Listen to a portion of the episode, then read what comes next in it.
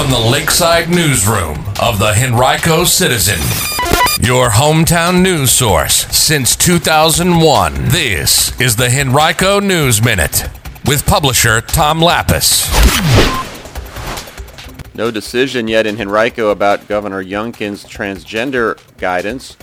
And one local grocery store says goodbye to plastic bags. We'll tell you about it in today's Henrico News Minute.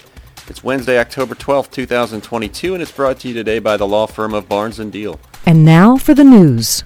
Virginia Governor Glenn Youngkin recently released new guidance that changes how public schools can treat transgender students, but the Henrico County School Board has not yet made a decision about whether to adopt that guidance. It states that schools must inform a student's parent or guardian of any changes to the student's name, nickname, or personal pronouns, and students may only be referred to by names or pronouns that differ from those in the official school record with written permission from the parent. It also indicates that students must use the bathroom that corresponds with their biological sex. Henrico School Board Chair Marcy Shea told the Citizen that there are not yet any plans to discuss that guidance at a future school board meeting. Youngkin's guidance has not been passed into law. It's still in the public comment phase, which will end October 26th. But despite that, many school districts already have decided whether to adopt or reject the new policies. Although Youngkin has said publicly that he expects all school divisions to comply with the guidance, there's no specific policy that would enforce it in schools.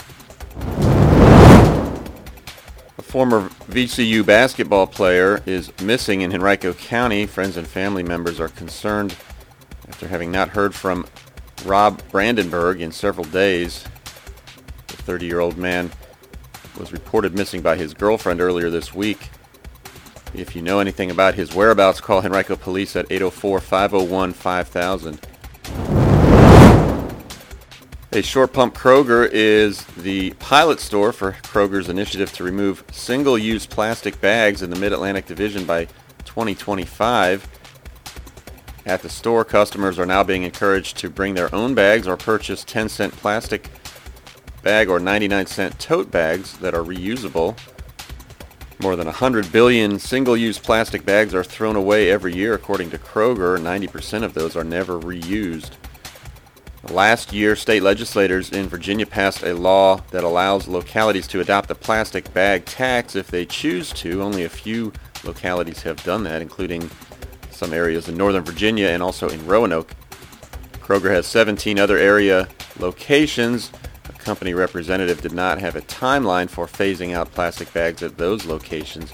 You can read much more about this right now on our website, henricocitizen.com.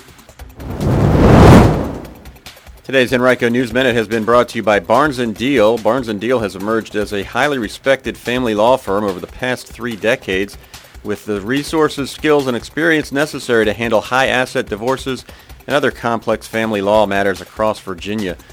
To learn more, visit barnesfamilylaw.com, that's B-A-R-N-E-S, or call 796-1000.